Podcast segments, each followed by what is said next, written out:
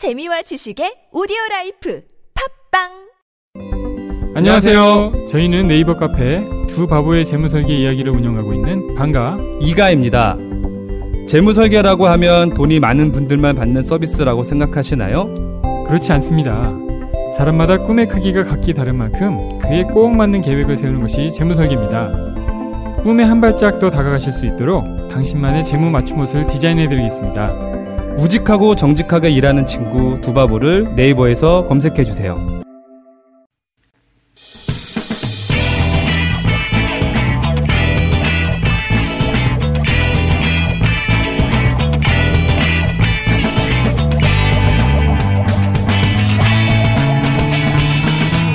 김어준의 뉴스 공장.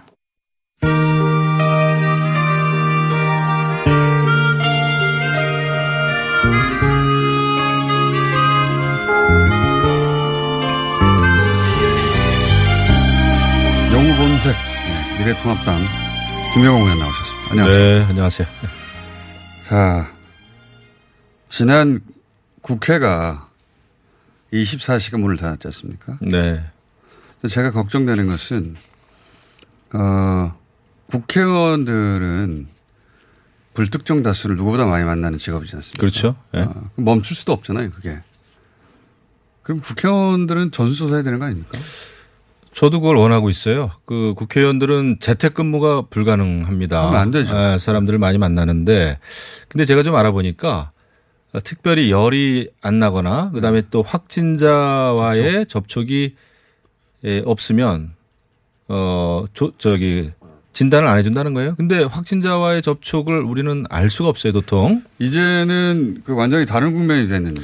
예. 글쎄요. 그래서 모르겠습니다. 뭐 많은 직군들이 많은 사람 접촉하는 그런 분들이 있지만 특히 이제 국회 같은 경우에는 대표적으로 정치인들은 많은 사람들을 만나기 때문에 네. 또 지금 이제 선거철인데 가능한 한 악수나 이런 건 지금 안 하고 있습니다. 아, 그럼에도 불구하고 모르겠어요. 가능하면 정치인들에 대해서는 한번 그 진단을 해주면 어 좀 안심이 되겠죠. 그러니까 국회의원들은 그 개인 건강 때문이 아니라 어, 국회가 정지되면 안 되지 않습니까?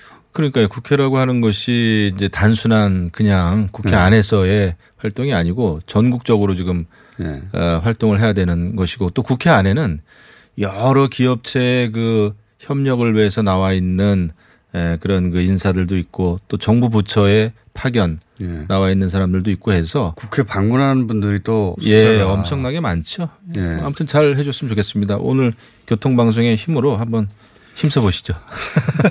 그, 그 방역 당국에서 네. 국회의원들은 증상 유무와 무관하게 전수조사를 해서 일단 어, 그래 국민들도 안심이 되고 국회가 마비되는 경우가 혹여라도 있다면 네, 네. 안될 일이기 때문에 개인 건강 차원의 문제는 아닌 것 예, 같습니다. 맞습니다. 의원님도 그 그런 차원에서 한번 진단 시도를 해보셨는데 안 된다는 거죠. 아, 제가 그렇지 않아도 어제 한번 네. 문의를 해봤어요. 혹시나 아, 해서 혹시나 그랬는데 해서. 어 근데 특별한 어떤 그 증상 네. 그다음에 접촉 그 여부 이런 거 없이는 예, 지금 거의 불가능합니다. 뭐 의원님이- 이렇게 얘기하더라고요. 내가 직접 전화했어요. 예. 어, 의원님 국회의원님 밝혔, 밝혔음에도 음. 예. 아니요, 제가 이제 그 1339 거기를 예, 뭐 예. 제가 할 수는 없고요. 예. 제가 뭐 특별한 적이 있어야 되니까 그건 아니고 아, 국회의 그 일을 담당하는 아. 분에게 전화를 했었죠. 국회의원이라고 대우를 받는 건 아니군요. 아니, 이건 뭐 대우와 대우와 안 대우의 문제는 아닌 것 같아요. 그러니까요. 저는 그래서 전수조사 꼭 해야 되는 것 같습니다. 예. 국회의원들은 그런 어, 결의를 해야 되지 않을까 싶은가 자체적으로 우리 다 같이 받아보자고. 음, 국민의 안전을 위해서. 예, 예. 맞습니다. 자, 어, 미래 통합당의 그, 이 코로나19 어, 대책에 대해서 간단하게 설명해 주시죠. 우선. 지금 이제 황교안 대표가 직접 그 특위위원장을 맡았어요. 네. 그리고 어제입니까 대구에 가서 예. 어, 대구의 여러 가지 그 상황을 점검을 했는데 그만큼 이 코로나 사태가 중대하다는 거죠. 심각하죠. 네, 심각해요. 그리고 오늘 어느 신문을 보니까 제목이 딱 눈에 들어오던데 대한민국 자체가 이거 지금 어, 옛날 그 세월호처럼 돼버렸단 말이죠. 아, 이렇게 이제 위기에 처해 있다 이건데 지금 제가 볼 때 저런 게 중요한 것 같아요. 이런 일이 벌어지면은 일단 국민들 마음이 불안하지 않습니까? 불안하죠. 동요하게 되고 예. 아, 굉장히 위축이 되고 이제 뭐 경제는 정말 IMF 때보다 훨씬 더 처참해요. 네. 예, 얘기 들어보니까 이런 상황에서 중요한 것은 이 행정이나 정책은 국민의 신뢰를 얻어야 됩니다. 신뢰가 깨지면은 그 다음 아무리 좋은 정책을 내 세워도 예. 그게 통하지가 않거든요. 근데 지금 신뢰는 사실 많이 깨졌어요. 그러니까 예를 들면은 뭐 이 바이러스 이름 짓는 문제하고도 국민 갈등이 일어났죠. 또 중국인 예, 입국 제한하는 문제, 통제하는 문제 가지고도 어 지금 이제 정부 못 믿겠다 말이죠. 외교부, 법무부 못 믿겠다.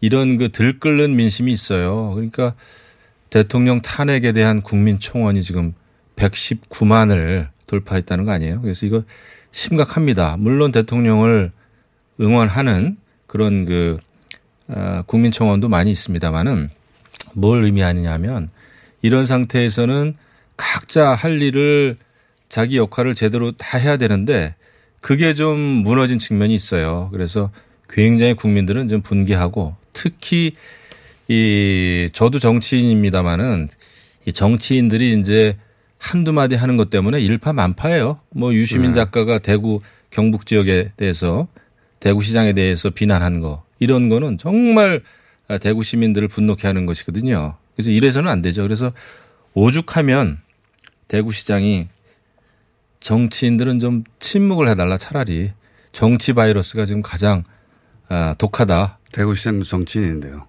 정치인인데 오죽하면 그랬겠어요. 근데 대구시장은 지금 뭐 밤잠 못 자고 지금 그러고 있는 것 같더라고요. 대구시장님 어, 심정이 참담하겠죠. 아, 지금- 어, 지역에서 뭐 천 명 이상이 나오니까 지금. 그리고 어제 하루 동안 대구 확진자가 어, 500명인가? 예, 오늘 예, 예, 천명 예. 단위가 나올 수도 있겠습니다. 이제 예. 점점 좀 숫자가 그리고 집에서 그러니까 확진자인데도 지, 저 집에서 그냥 대기하고 있는 사람들이 500명이 넘는다는 거예요. 대구에서 그 음압병동 이런 병상이 부족해서. 예 큰일입니다 이거.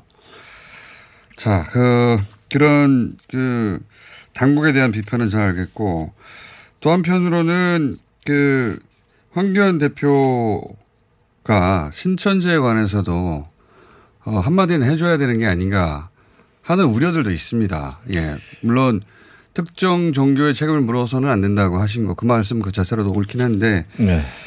어, 신천지에 대한 대책도 말씀을 하셔야 되지 않겠습니까?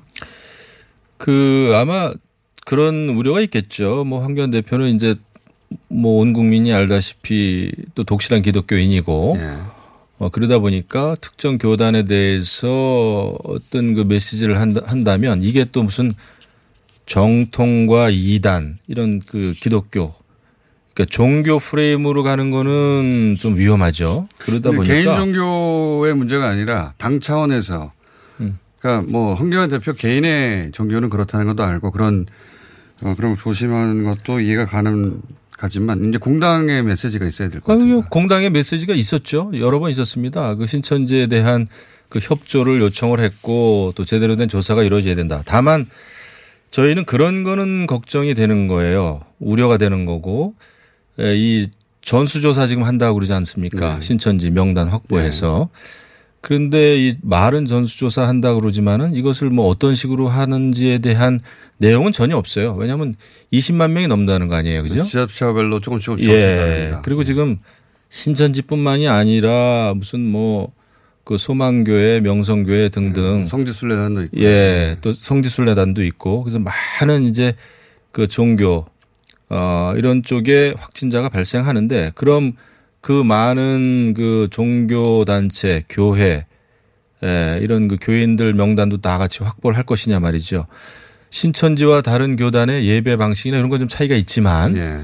이게 이제 실효성이 있느냐에 대해서는 좀 의구심은 좀 있어요. 근데 이제 다른 교단도 만약 확진자가 나오면 교인 전체 명단을 확보하는 건 신천지하고 상관없이 다른 교단들도 다 해야 되는 일일 것 같아요. 근데 그게 불가능해요. 저도 뭐 이제 성당도 다니고 또 이제 직업상 교회도 가보고 그러면 그 명단하고 그다음에 예배를 보는 사람들하고 맞아 떨어지지가 않습니다. 좀뭐 그날 하루만 오는 분들도 있을 수 있고 그럼요. 그렇죠. 예. 또 등록이 안 된 분들이 엄청 많고 이제 있는 교인들의 명단을 가지고는 확인해 봐야 되지 않겠는가. 저는 그 명단보다는 지금 전체적인 그 시스템을 잘 그 방역 시스템을 갖추는 게 더 맞다고 보고 둘 다 해야 되는 거 아닙니까? 둘 다 하면 좋죠. 근데 네. 그게 아마 자발적으로 아니고 모든 교회를 압수수색할 수는 없지 않습니까? 그러니까 뭐 교단 측에서 신천지는 이제 비밀주의라는 게 좀 특징이 그럼요. 있기 네. 때문에 명- 명단 제출에 망설였는데 다른 교단은 그럴 이유는 없지 않습니까? 그게 이제 앞으로 코로나 사태가 어떤 방향으로 어, 확산되느냐에 따라서 전개되느냐에 따라서 다르겠죠. 자, 어, 그건 여기까지 하고 총선 관련해서 몇 가지 저희가 신천지 때문에 시간이 네. 예. 의원님 시간이 그렇게 많지가 않습니다. 네. 다른 의원님도 마찬가지인데 어, 총선이 얼마 남지 않았는데 사실 이 정도 되면 이 시점쯤 되면 이제 총선으로 달아올라야 되는데 각 어, 공천에 그 주목할 만한 낙천자들, 공천자들 화제가 되고 해야 되는데 지금 다 묻혀 있습니다. 그 특히 태영호 전 북한 공사가 서울 강남 갑에 배치된 것이 많이 건드립니다. 네. 예.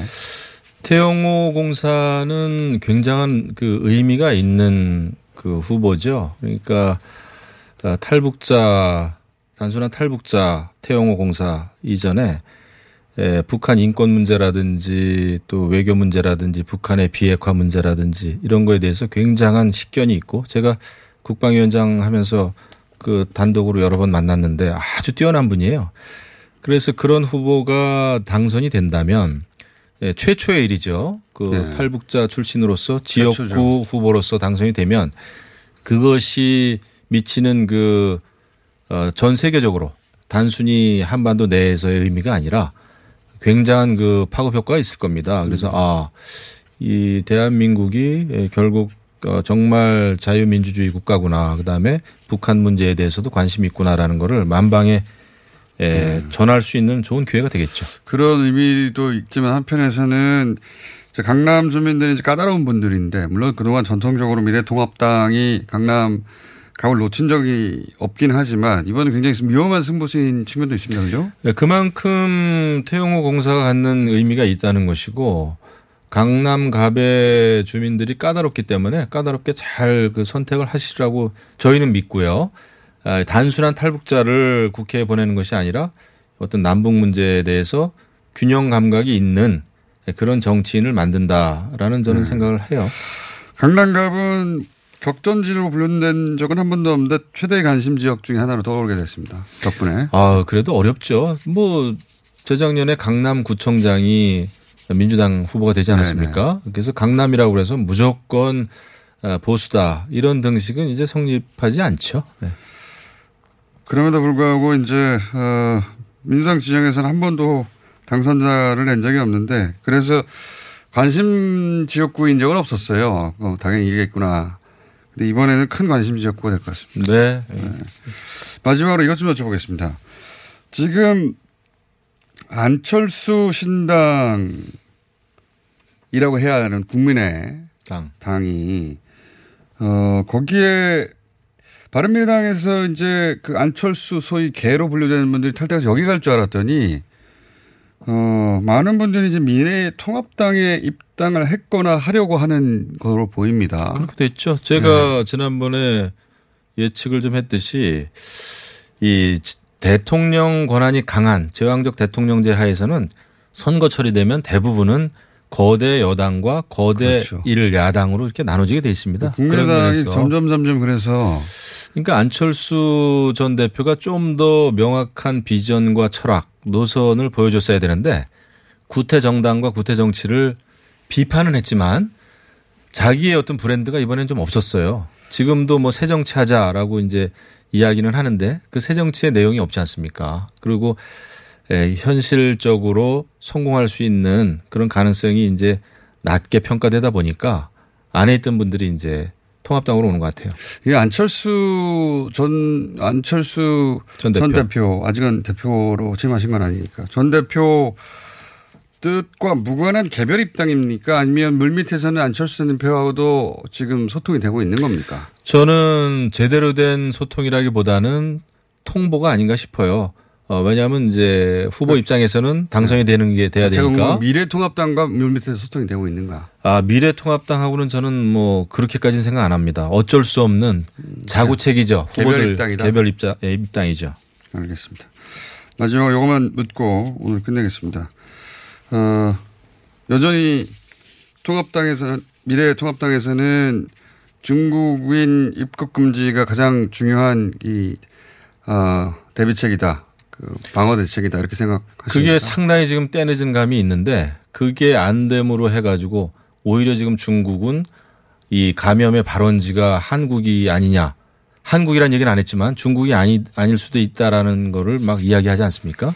그러니까 국민의 신뢰가 꺼졌죠. 이, 예, 국민의 신뢰가 무너졌죠. 처음부터 이것을 근본적인 대책을 세웠어야 되는데 그때 막지 못했기 때문에 예, 결국 지금 계속 확산을 막을 수가 없다. 특히 중요한 것은 무증상 전파자들이 있을 수 있거든요. 그것 때문에 그렇죠.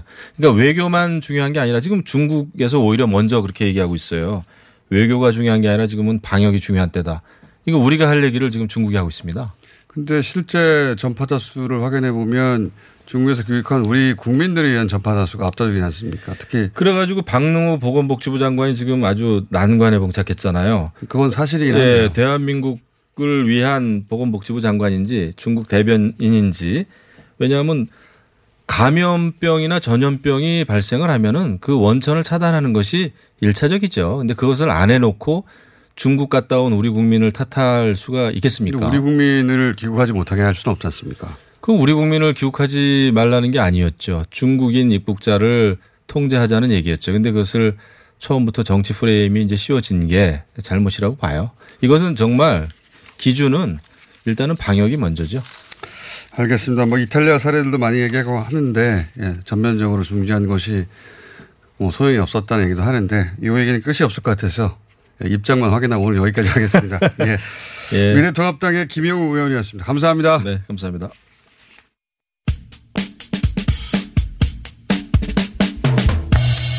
산케이 신문 여론조사에서 아베 내각 지지율이 30%대를 기록했습니다. 코로나19 부실 대응에 대한 여론이 반영된 것 같은데요. 23년간 검찰에서 일했고 검사로서 어, 검찰 비리와 아베 내각의 문제점을 계속해서 비판해온 고하라 노부오 변호사 연결해서 자세한 이야기 나눠보도록 하겠습니다. 안녕하세요. 네, 오자이마스. 예. 어, 인터뷰 응해주셔서 감사하고요. 먼저 본인 소개 좀 부탁드립니다. 저는 일본 변호사입니다. 23년 동안 검찰에서 근무했고 현재는 조직의 compliance 전문 변호사로서 일하고 있습니다. 그리고 형사 사건에서 검찰과 싸우는 일도 하고 있고요. 아베 정권에 대해 비판적인 의견을 계속 주장하고 있습니다. 자, 그러면 이 질문부터 드리겠습니다. 어, 이 코로나19가 전 세계적으로 확산되고 있고 일본의 상황도 예사롭지 않습니다. 그래서 일본 정부의 대응도 한국인들의 관심사인데 현재 일본 정부의 코로나 대응 상황은 어떻게 평가하십니까? 저는 일본 정부에 아주 중대한 문제점이 있다고 생각합니다. 현재 가장 큰 문제점은 한국과의 비교인데요. 지금 일본에서는 검사가 충분히 실시되고 있지 않습니다. 일본 정부가 검사 수를 늘리지 않는 이유가 감염 확인자 수를 늘리지 않으려고 한다는 그런 의혹이 지적되고 있는데요. 일부에서는 올해 8월에 열릴 올림픽, 패럴림픽 중지가 되지 않도록 감염자 수를 안 늘리려고 하는 게 아닐까라는 이야기도 있습니다. 현재 검사도 충분하지 않고 예산도 충분하지 않고 정부의 이러한 코로나19 대응은 아주 비판을 받아야 마땅하다고 생각합니다. 그 말씀을 하시니까 일본 통계를 보면 하루 검사량이 평균 100건이 안 되거든요. 어떤 날은 9건밖에 안 됩니다. 일본의 검사 역량이 이 정도밖에 안 될 거라고는 생각지 않거든요. 어, 이렇게 검사량이 적은 이유는 뭘까요? 후생 노동성 장관이 발표한 내용에 따르면 하루에 검사 건수는 900건이 가능하다고 합니다. 그런데 한국과 비교해서 현재 적은 게 문제인데요. 그 이유는 국립감염증연구소와 같은 공적 기관에서만 검사가 한정되어 있고 민간에 위탁하지 않기 때문입니다. 정부가 현재 검사나 감염자 수를 컨트롤하려고 하는 게 아니냐라는 의심도 일어나고 있습니다. 그런 의혹이 있다. 가장 가까운 이웃 국가이다 보니까 어, 서로를 통한 교차 감염의 우려가 당연히 있고 그러다 보니 어, 한국에서도 일본의 대응에 대해서 대단히 관심이 많습니다. 어, 최근 일본에서는 한국의 대응을 어떻게 바라보고 있는지 궁금합니다. あのテレビなどでもニュース TV와 뉴스에서 한국과 비교하는 내용이 많이 나오는데요. 검사 수가 적다라는 내용도 있고, 그리고 한국에서는 대통령이 전면에 나서서 감염 대책을 실시하고 있는데 반면 아베 총리는 리더십이 충분하지 않다라는 지적도 많습니다.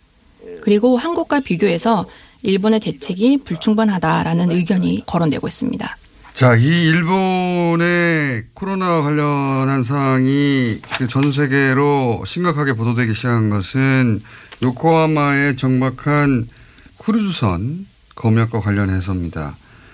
어, 지금은 거의 종료가 됐는데 지금 되돌아보자면 일본 당국의 크루즈선에 대한 대처는 어, 어떻게 평가하십니까?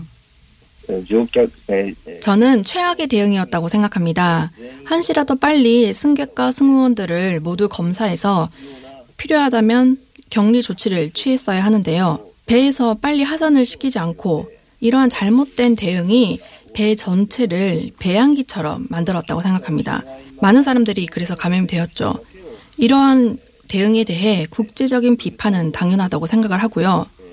일본 정부가 주장하는 수용 시설이 충분하지 않았다. 그렇기 때문이다 라는 그런 변명은 말이 안 된다고 생각합니다. 그 승객에 대한 대응도 사실은 잘 납득하기 어려웠지만 어, 선내 작업을 한 후생 노동성 직원 혹은 의료 관계자 검역관에 대해서 어, 검사를 진행하지 않았다. 이거 이해하기 힘들거든요, 정말. 그분들이야말로 위험에 계속 노출됐던 분들인데 왜 이분들에 대해서 일본 정부가 검사를 하지 않겠다고 발표를 했었을까요? 아, 고래 뭐 맞다고 와서라나인데스가 정말 그 대응도 전혀 이해를 할 수가 없습니다. 이것은 아마 감염 사실을 밝히고 싶지 않기 때문이지 않을까 생각하는데요. 일단은 감염자 수도 늘리고 싶지 않을 뿐더러 후생 노동성의 대응에 중대한 문제점이 있었다라는 것이 밝혀질 텐데 될 수 있다면 이러한 사실들을 숨기고 싶었을 것입니다. 그러니까 정부의 책임을 추궁당할까 봐 아예 검사를 하지 않았다. 이렇게 이해하면 되는 겁니까? 네, 저는 그렇게 추측합니다. 음. 그리고 또 배에서 내린 어, 일본인들 그 승객들이 각자 선택한 대중교통 수단을 이용해서 귀가하도록 조치를 했습니다. 이거 역시 방역의 관점에서는 이해가 안 가거든요. 왜 각자 택시나 버스나 기차를 타고 집에 돌아가서 대중과 접촉 면을 늘릴 수밖에 없도록 그런 조치를 했을까요? 그 저도 전혀 이해를 할 수 없습니다. 일본 각지에 귀가를 하는 사람들을 한 명 한 명 격리해서 귀가를 시키려면 방대한 노력이 필요할 텐데요. 이런 것을 아끼려고 했던 그런 아주 졸렬한 대응이었다고밖에 생각할 수 없습니다.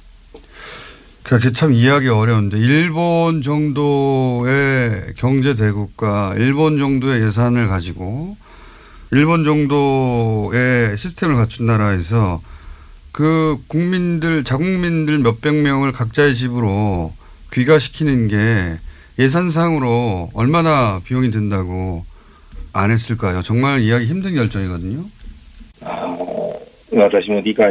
네, 저도 전혀 이해할 수가 없습니다. 비용뿐만이 아니라 귀가하는 사람들을 인솔할 때 많은 인력이 필요한데요. 그런 것도 부족하지 않았나 그런 생각도 들고 사실 코로나19에 대한 예산은 154억 엔밖에 되지 않습니다.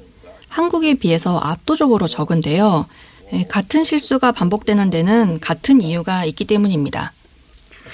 알겠습니다. 어, 지금 이런 이해할 수 없는 대응 때문에 아마도 아베 총리의 지지율이 30%대로 급락한 것으로 보여지는데 당시 그 변호사님은 아베 내각이 총사퇴해야지 국민 생명을 지킬 수 있다라고 주장하고 계십니다.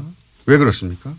えーまず、この新型コロナ 코로나19 대책에 대한 아베 정권의 자세 그 자체에 중대한 의문을 가지고 있습니다.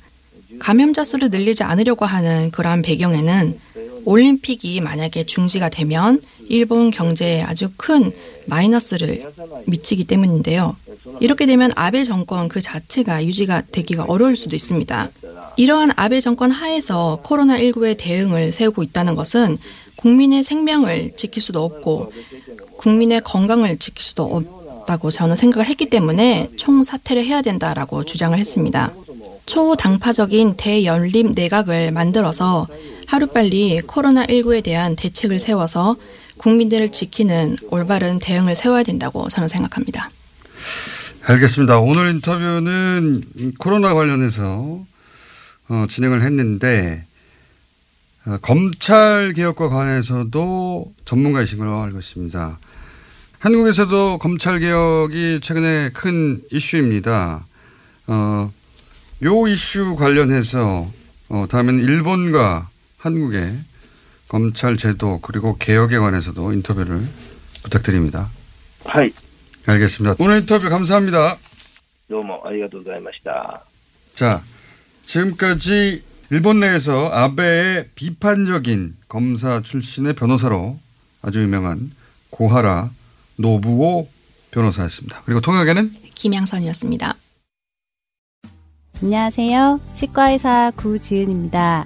태아가 자랄 때 가장 먼저 생기는 기관이 어디일까요? 바로 입입니다.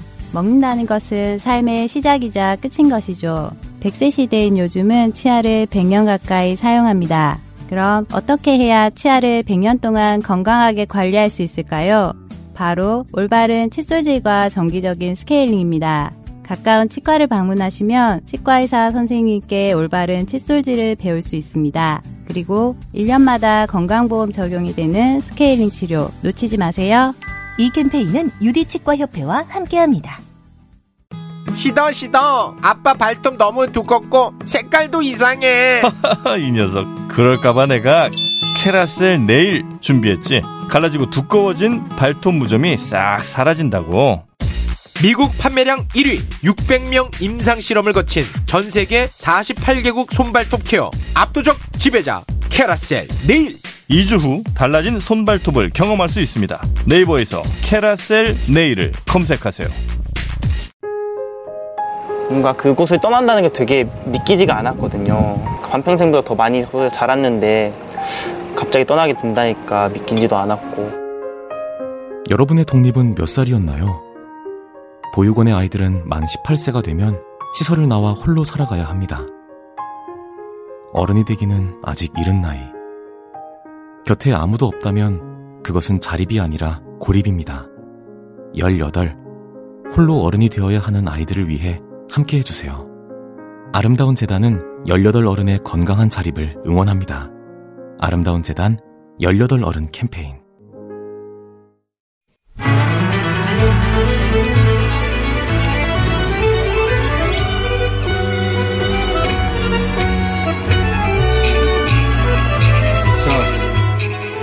고품격을 시작하고 때때로 간신히 중품격을 벗어나 고품격까지 갈 때가 있는 방송입니다.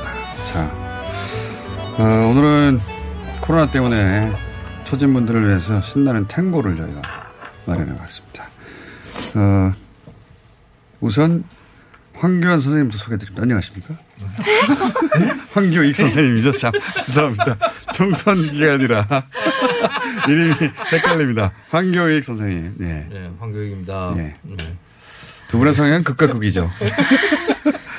자, 그리고 이제 오늘 대체로 중품격에서 끝나는데 어, 오늘 마침내 고품격에 도달할지도 모를 세 분. 고상지 트리오로 어, 저희 뉴스공장과 두 번에 걸친 어, 공연을 했는데 오늘은 멤버를 좀 바꿔서 어, 멤버만 바꾸고 이름도 바꿔버렸네요. 자, 일단 고상지 반도네온 연주 나오셨고요. 네, 안녕하세요. 그리고 이름을 오늘은 김아람 트리오로 해달라고. 김아람 바이올리니스트 나오셨고요. 네, 안녕하세요. 예. 고상지 씨는 여러 번 나오셨으니까 짧게 소개드리면 카이스트를 마음대로 중퇴하고 나쁜 학생이죠. 그리고 아르헨티나로 혼자 가가지고 어, 거기서 bandoneonist가 됐습니다. 학교를 졸업하고. 정규 앨범을 3집까지 발매했고 2017년 이후는 발매를 못하고 있습니다.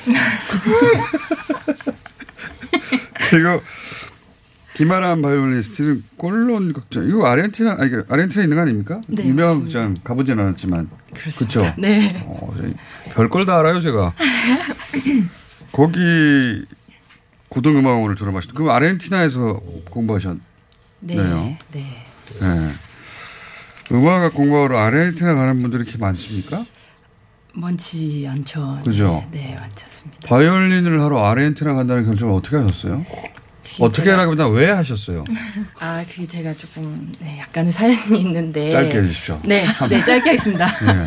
그 20초 버전 해주세요. 네, 제가 어, 어, 다른 전공으로 대학을 졸업을 하고 길어질 것 같은데. 네, 그런데. 그만 둘려 대학을 그만 두려고 하다가 이제 설득에 실패하면서 이제 대학을 그만두지 못하고 졸업을 한 다음에 이제 어 교육비가 들지 않는 곳으로 그리고 제가 탱고 음악을 너무 너무 아. 좋아했기 때문에 아닙니다. 탱고 음악을 진짜 좋아했기 그 때문에 집에서 후원이 끊기 때문에. 저 이제 저도 네. 양심이 있기 때문에 후원을 학비가 해달라고 얘기를 못하고 찾다 보니. 네, 학비도 없고 네. 활동도 할 수 있으면서 원래 전공은 영문학하고 경영학 복수 전공했어요. 어, 아무 상관없는 전공을 하시면서 갑자기 혼자 어, 도 아르헨티나에서 거기서 그럼 어릴 때 바이올린 취미 활동처럼 하셨다가 아, 어릴 때는 네 조금 열심히 했던 적이 있었고요. 근데 취미 활동을 하신 맞아요. 네. 이게 나한테 맞다는 걸 영문학을 하다가 내가 영문학에. 전혀 재능이 없다는 걸 깨닫고 자기 자. 전공대로 가는 경우가 그렇게 많지 않아요. 나와서도. 근데 네, 본인은 본인이. 좋아하는 걸 확실히 알았던 거니까 부러워할 만한 케이스입니다. 네. 그러고 나서 여기저기서 많은 활동을 부다페스트 심포니 오케스트라. 야. 여러 군데 가시네요. 예, 자. 그리고 어, 아 아예 꼴론 극장에서 재직을 하셨네요. 네 오케스트라 부, 부에노스아이레스 시향 그 클래식 오케스트라에서 6년 정도 있었어요. 오, 야 그런 분입니다. 자 그리고 피아니스트 안녕하십니까? 안녕하세요. 예, 어 미국파입니다 이분은. 네, 줄리어드, 예, 음대, 어 기타 등등. 서울대학교는 빼겠습니다. 아, 예. 기타 등등으로 빼고 어 그리고 미국, 캐나다, 이탈리아, 북경 등등등등 어, 여러 등등등등 오케스트라 협연하셨다. 예, 너무 길어서 생략하겠습니다. 자 이런 분들입니다. 어 그러면 아르헨티나에서 만나셨겠군요 두 분은 고상기 네네. 씨하고 어, 김아람 씨에게. 예. 그래서 김아람 어, 트리오로 이름을 잠시 바꾼 겁니까? 아, 오늘은 김아람 씨가 주인공인 곡들 더 모신. 아, 하루만 이름을 빌려준 거군요. 아, 아니요, 저 그러니까 이렇게 활동을 요즘 하고 있어서 김아람 씨 공연에 많이 막 공연도 많이 했었고. 예, 마이크에 네. 좀 가까이 다가가세요. 네. 코로나가 걱정되시겠지만. 자, 해서 김아람 트리오. 예. 탱고입니다. 어, 제가 말을 길게 하면, 어, 머리 치우라고 빨리 음악부터 연주하라는 어, 댓글이 많이 달립니다. 음악을 먼저 듣고 얘기 나누겠습니다. 오늘 준비하신 첫 곡은 뭡니까? 어, 땅고 델 랑헬이라고 천사의 탱고라는 곡입니다. 거기서 딴 거라고 하는군요. 네, 땅고라고 합니다. 훨씬 발음이 좋다, 딴 거. 이게 본토 발음이에요? 그렇죠. 똥, 땅고래, 똥고래. 똥코? 죄송합니다. 예, 입에 붙은 단어라. 본의 아니게 이게 정말 제가 품격을 한 단계 떨어뜨려가지고 예. 저 품격에서 시작했습니다. 이거 고품격 방송이 안 된다니까. 저 때문에. 때문에. 땅고델 앙켈. 아 엔젤을 앙켈이라고 앙헬이라고 합니다. 앙헬. 네. 아, G가 H 발음이 나는군요. 그렇죠. 땅고 델 앙겔. 앙헬. 앙헬. 부탁드립니다. 네.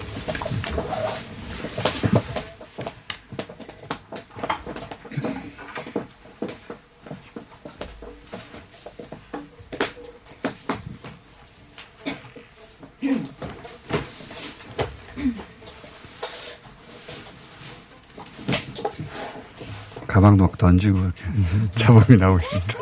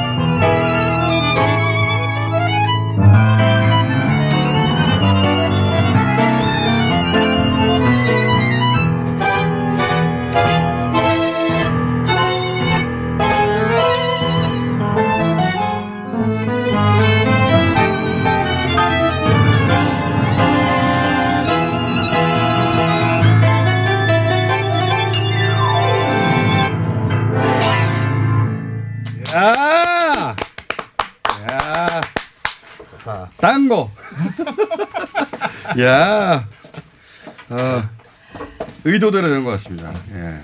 어, 업해보려고 했는데 어, 제대로 업된 것 같아요. 이렇게 고급 음악으로 업된다는 게 쉬운 일이 아닙니다. 흐뭇하게 웃고 계신 금요일엔 그냥 음악 들으러 오시는 황교익 선생님. 저 말 안 해도 돼요.